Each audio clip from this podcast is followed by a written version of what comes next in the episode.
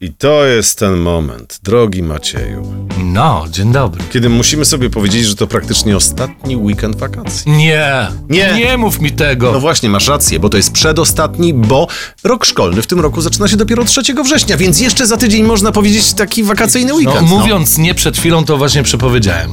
Aha, no zapomniałem z kim Macie ja to tutaj siedzę. sprawdzalne. Ja myślałem, że ty jesteś od sportu, a ty No, jesteś no. od, od czegoś zupełnie innego. E, Poproszę cię, Macieju, drogi, o horoskop na ten piękny weekend. Zapraszamy. Horoskop wróżbity Macieja w Meloradio.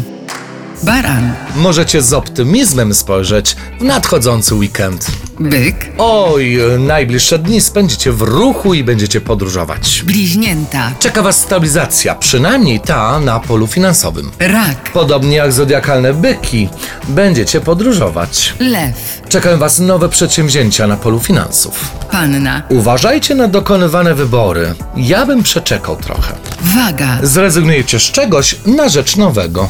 skorpion, Podobnie jak zodiakalne byki, czy to zodiakalne raki, będziecie się przemieszczać. strzelec, Wybierzecie uczucia i miłość. koziorożec, Czekają Was niepotrzebne konflikty i spięcia. wodnik, Wasz status finansowy zdecydowanie ulegnie poprawie. ryby. A Wy zaciśnijcie trochę pasa.